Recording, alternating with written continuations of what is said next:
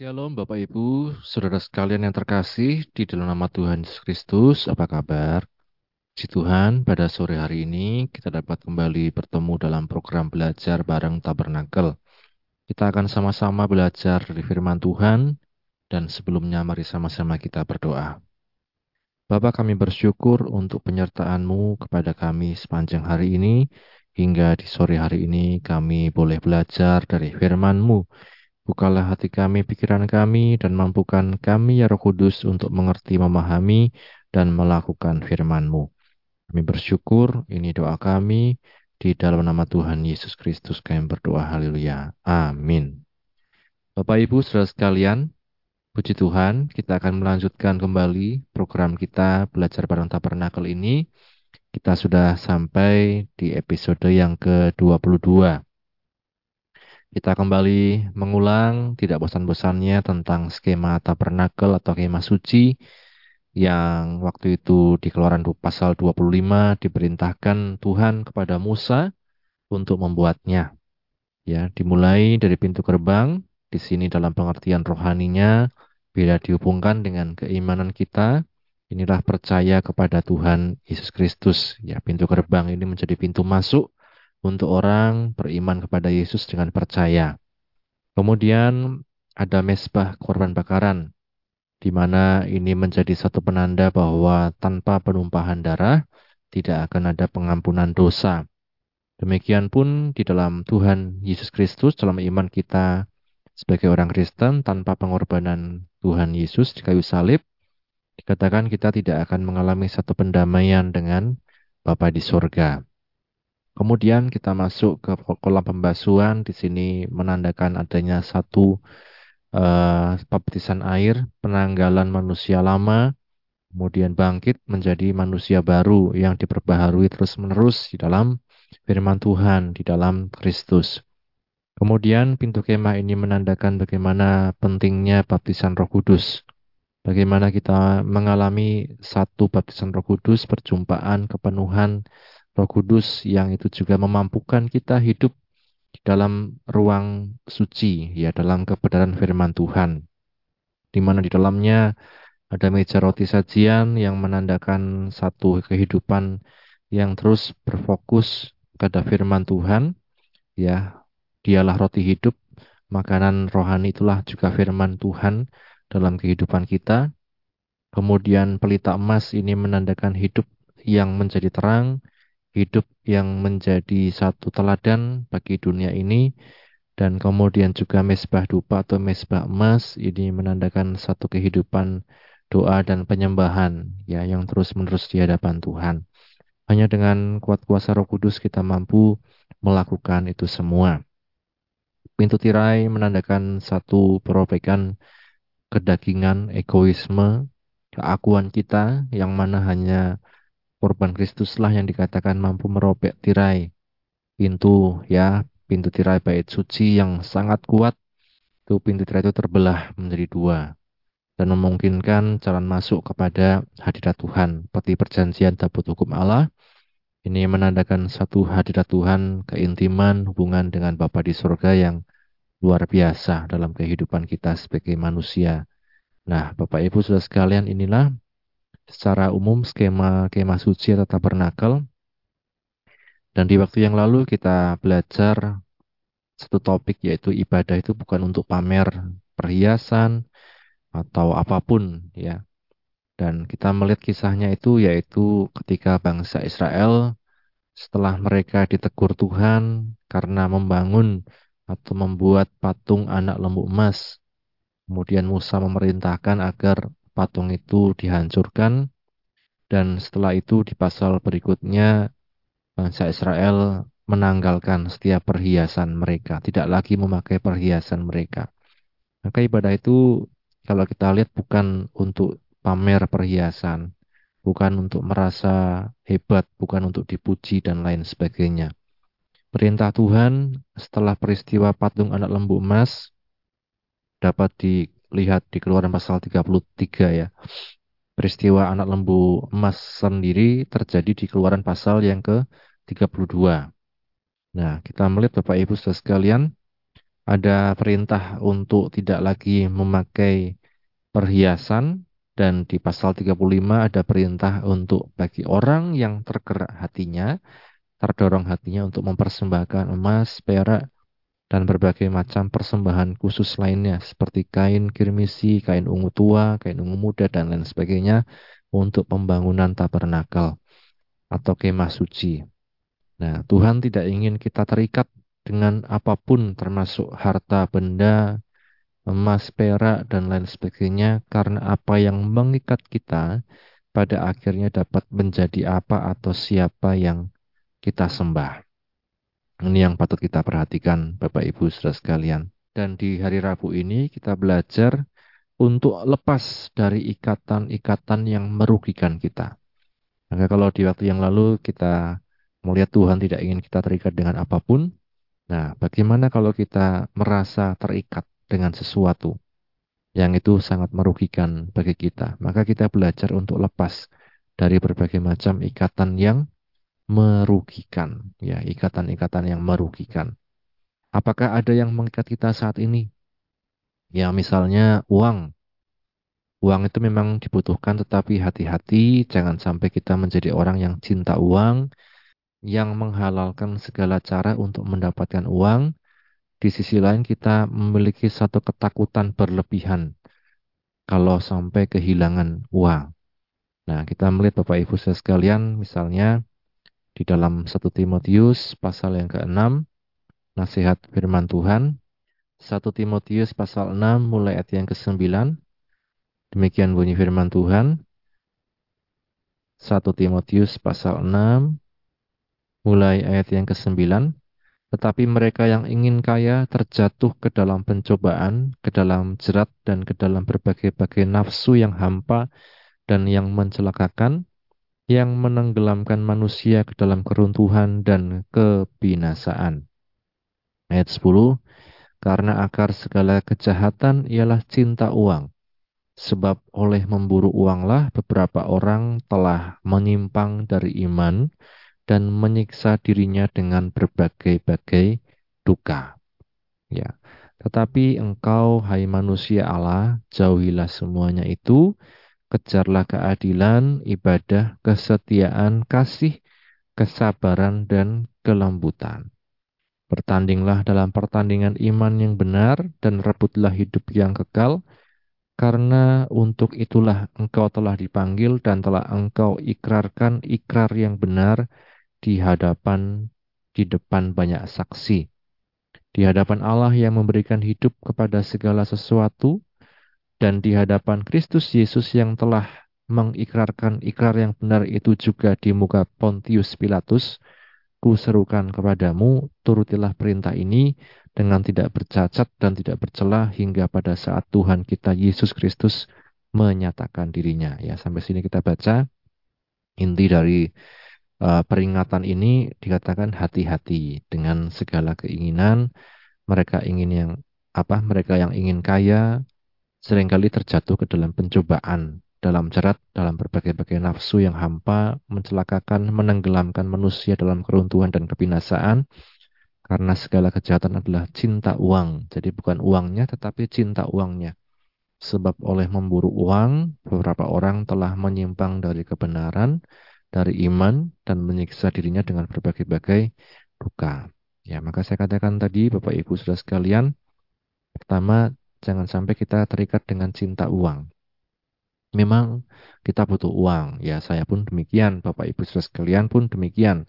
Apalagi kalau kita sudah ada tanggungan berkeluarga, tanggungan berbagai macam hal, ya pasti kita butuh uang. Tetapi hati-hati, jangan sampai cinta uang, kemudian menghalalkan segala cara untuk mendapatkan uang, korupsi, dan lain sebagainya. Kemudian kita mengalami juga ketakutan yang berlebihan ketika sampai kehilangan uang ya sampai stres sampai berbagai macam uh, kemudian kesulitan kesukaran kesehatan pun terganggu karena kita mikir tentang uang.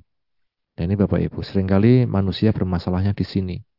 Ya entah masalah hutang piutang masalah pinjaman masalah kemudian berbagai macam hal yang berhubungan dengan uang sering kali bisa bermasalah di sini. Maka hati-hati dengan cinta uang. Jangan sampai terikat. Ya firman Tuhan katakan cukupkanlah dirimu dengan apa yang ada. Filipi pasal 4 ayat yang ke-11. Kukatakan ini bukanlah karena kekurangan sebab aku telah belajar mencukupkan diri dalam segala keadaan. Ayat 12, aku tahu apa itu kekurangan dan aku tahu apa itu kelimpahan.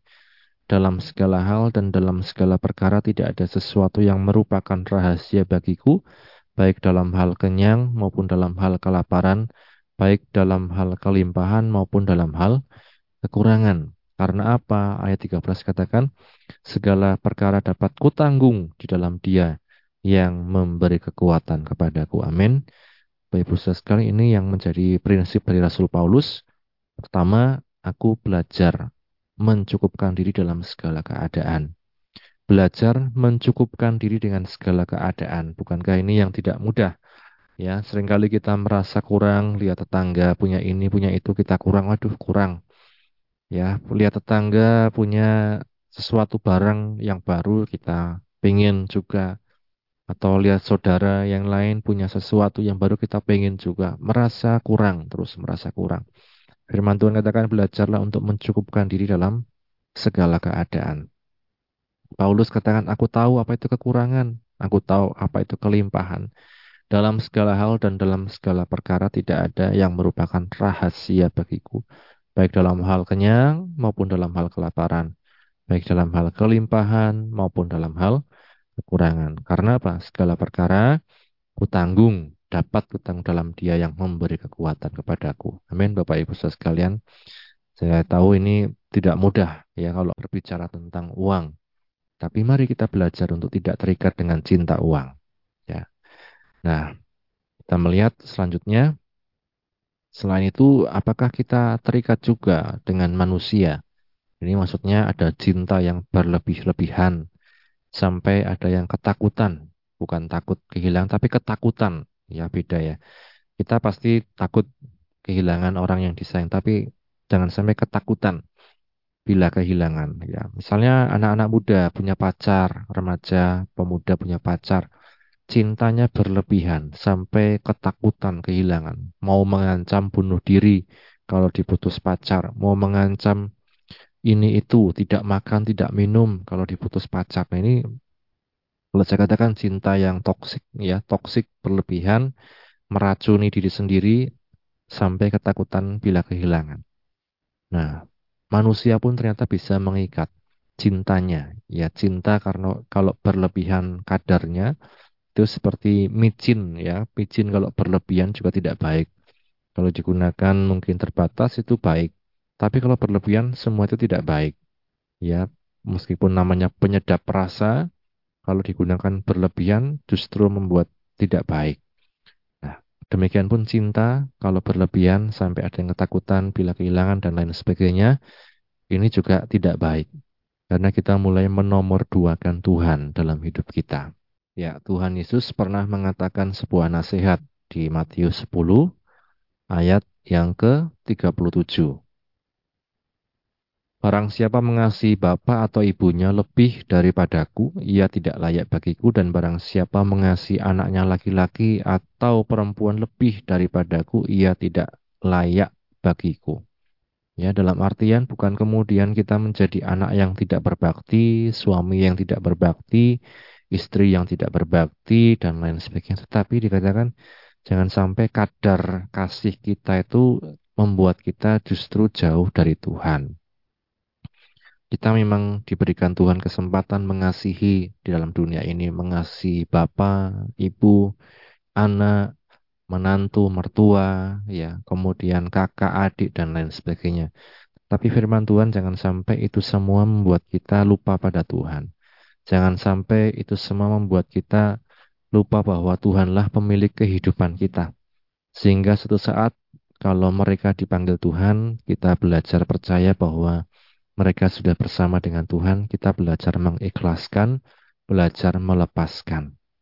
Bukan seperti orang yang tidak percaya pada Tuhan, dikatakan dalam Tesalonika, tetapi penghiburan itu adalah ketika kita percaya pada firman Tuhan, dan kita percaya bahwa Tuhanlah pemilik kehidupan, pemilik segalanya, termasuk jiwa dari orang-orang yang kita sayang. Nah, maka firman Tuhan katakan barang siapa mengasihi Bapa, Ibu, anak, kakak, adik, mertua, menantu lebih daripada aku, ia tidak layak. Dalam arti kita harus mengasihi Tuhan, percaya pada Tuhan, bahkan saat orang-orang yang kita sayangi dipanggil Tuhan, kita tetap mengasihi Tuhan. Ya, bukan bukan menganggap Tuhan berbuat yang tidak baik pada kita, Tuhan tidak adil dan lain sebagainya, tetapi kita tetap percaya pada kasih Tuhan. Ya. Kemudian perasaan, ada orang yang terikat dengan perasaan kebanggaan misalnya, ingin selalu dihargai, ingin selalu dihormati, tidak terima bila direndahkan, kemudian saya tambahkan tidak terima kalau orang lain punya lebih dari yang dia punya.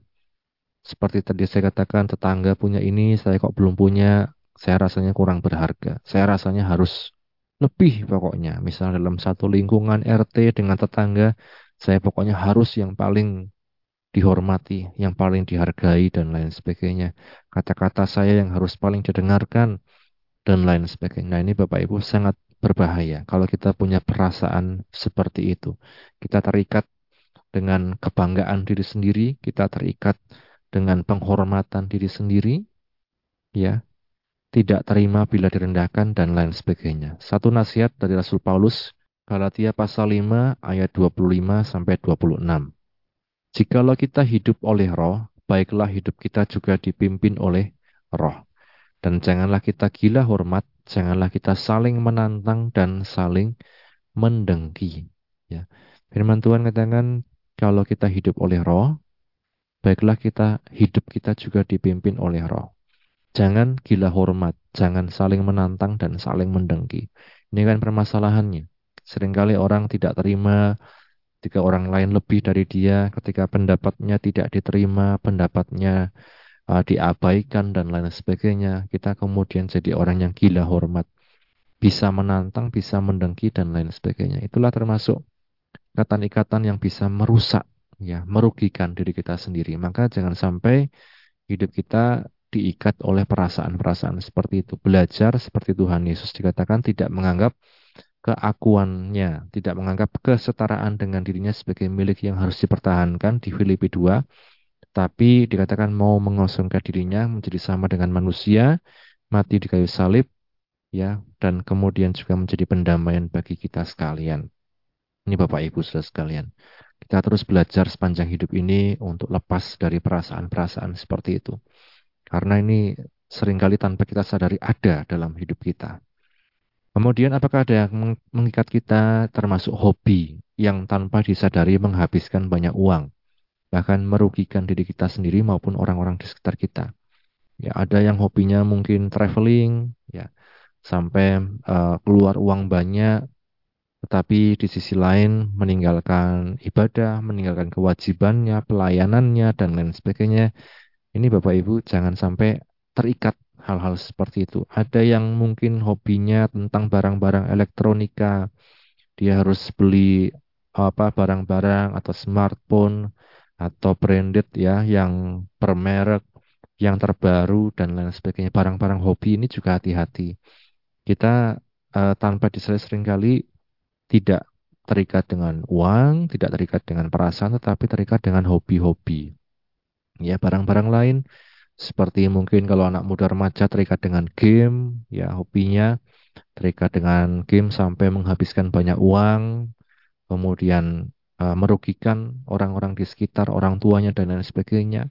Dan lagi yang terikat dengan mungkin eh, tas-tas uh, terbaru, ya baju-baju terbaru, ya ikan-ikan hias, ya tanaman-tanaman hias, kemudian barang-barang yang lain yang itu sering kali tanpa kita sadari ada satu dorongan dalam hidup kita untuk punya, untuk beli, harus punya, harus beli. Sehingga kemudian akhirnya kita bisa menyesal. Ya mungkin awalnya kita puas, awalnya kita senang, tetapi kalau dipikir selanjutnya kita bisa menyesal. Karena apa? Karena itu tanpa disadari ternyata sudah menghabiskan banyak uang, merugikan orang di sekitar dan lain sebagainya. Kemudian mungkin ada yang tanya, Pak Yes, uang itu uang saya sendiri, saya tidak merugikan orang di sekitar kita. Ya, tetap kita berhati-hati. Jangan sampai itu mengikat kita, sampai harus, sampai harus punya, sampai harus ada, dan lain sebagainya. Seringkali kan itu Bapak Ibu sekalian kita tanpa disadari sudah terikat dengan hal-hal tersebut. Ya, maka kita melihat nasihat uh, Tuhan Yesus juga di Lukas pasal 14, Lukas 14 ayat 33, demikian bunyi firman Tuhan, demikian pula lah tiap-tiap orang di antara kamu yang tidak melepaskan dirinya dari segala miliknya tidak dapat menjadi muridku. Tanpa kita sadari, yang kita miliki kemudian terikat dengan kita. Terikat kemudian harus terus jadi milik kita, harus terus ada sama kita termasuk hobi-hobi, ya barang-barang dan lain sebagainya. Hati-hati Bapak Ibu sekalian kalau kita mau jadi murid Tuhan belajar untuk tidak terikat dengan apa pun. Seperti yang tadi beberapa hal tentang uang, ya, tentang manusia, tentang perasaan, tentang hobi dan lain sebagainya. Sekali lagi saya katakan Tuhan tidak ingin kita terikat dengan apa pun, karena apa yang mengikat kita pada akhirnya dapat menjadi apa atau siapa yang kita sembah. Seperti bangsa Israel mereka terikat ya dengan mungkin emas, dengan mungkin barang-barang dan lain sebagainya. Mereka kemudian persembahkan itu untuk apa? Membangun. Membangun apa? Berhala. Mereka sembah itu ternyata. Nah, karena Bapak Ibu sekalian, kalau kita lihat dalam kisah Musa, apa yang Musa lakukan setelah peristiwa patung anak lembu emas? Dia membentangkan kemah pertemuan sebagai tempat ibadah. Ya, kita melihat kisahnya di keluaran pasal yang ke-33. Keluaran pasal 33 akan saya bacakan mulai ayat yang kelima. Berfirmanlah Tuhan kepada Musa, katakanlah kepada orang Israel, kamu ini bangsa yang tegar tengkuk. Jika aku berjalan di tengah-tengahmu sesaat pun, tentulah aku akan membinasakan kamu. Oleh sebab itu tanggalkanlah perhiasanmu, maka aku akan melihat apa yang akan kulakukan kepadamu. Demikianlah orang Israel tidak memakai perhiasan lagi sejak dari gunung Horeb. Sudah itu Musa mengambil kemah dan membentangkannya di luar perkemahan, jauh dari perkemahan dan menamainya kemah pertemuan. Setiap orang yang mencari Tuhan, keluarlah ia pergi ke kemah pertemuan yang di luar perkemahan. Apabila Musa keluar pergi ke kemah itu, Bangunlah seluruh bangsa itu dan berdirilah mereka masing-masing di pintu kemahnya dan mereka mengikuti Musa dengan matanya sampai ia masuk ke dalam kemah. Ya, kita lihat Bapak Ibu Saudara, apa yang Musa lakukan setelah peristiwa patung anak lembu emas itu dikatakan setelah itu Tuhan perintahkan orang Israel untuk melepas perhiasan-perhiasannya, tidak lagi memakainya, dan Musa mengambil kemah membentangkannya di luar perkemahan, jauh dari perkemahan, dan menamainya kemah pertemuan. Setiap orang yang mencari Tuhan, keluarlah ia pergi ke kemah pertemuan yang di luar perkemahan. Ya, jadi Bapak Ibu, yang Musa lakukan apa? Dia membangun ibadah, membangun kemah pertemuan untuk orang Israel kalau mau mencari Tuhan, datang keluar dari kemah menuju kemah pertemuan. Demikian Musa kalau dia mau dikatakan ada sesuatu yang Tuhan ingin sampaikan, dia masuk ke kemah pertemuan tersebut. Dan nantinya kita melihat di pasal-pasal selanjutnya, baru kemudian ada perintah untuk melengkapi dengan alat-alat, ya alat-alat dikatakan uh, yang tadi kita baca ya, ada mesbah korban bakaran, kolom pembasuhan, meja roti sajian, pelita emas, kemudian mesbah dupa, kemudian juga peti perjanjian, semua itu melengkapi kemah pertemuan. Artinya apa Bapak Ibu Saudara sekalian? Bagaimana kita terlepas dengan keterikatan hanya ketika kita mau untuk beribadah pada Tuhan. Dia yang mampu melepaskan kita dari segala keterikatan-keterikatan apa pun. Ya, karena inilah yang Tuhan kehendaki dalam kehidupan kita untuk kita beribadah kepada Tuhan.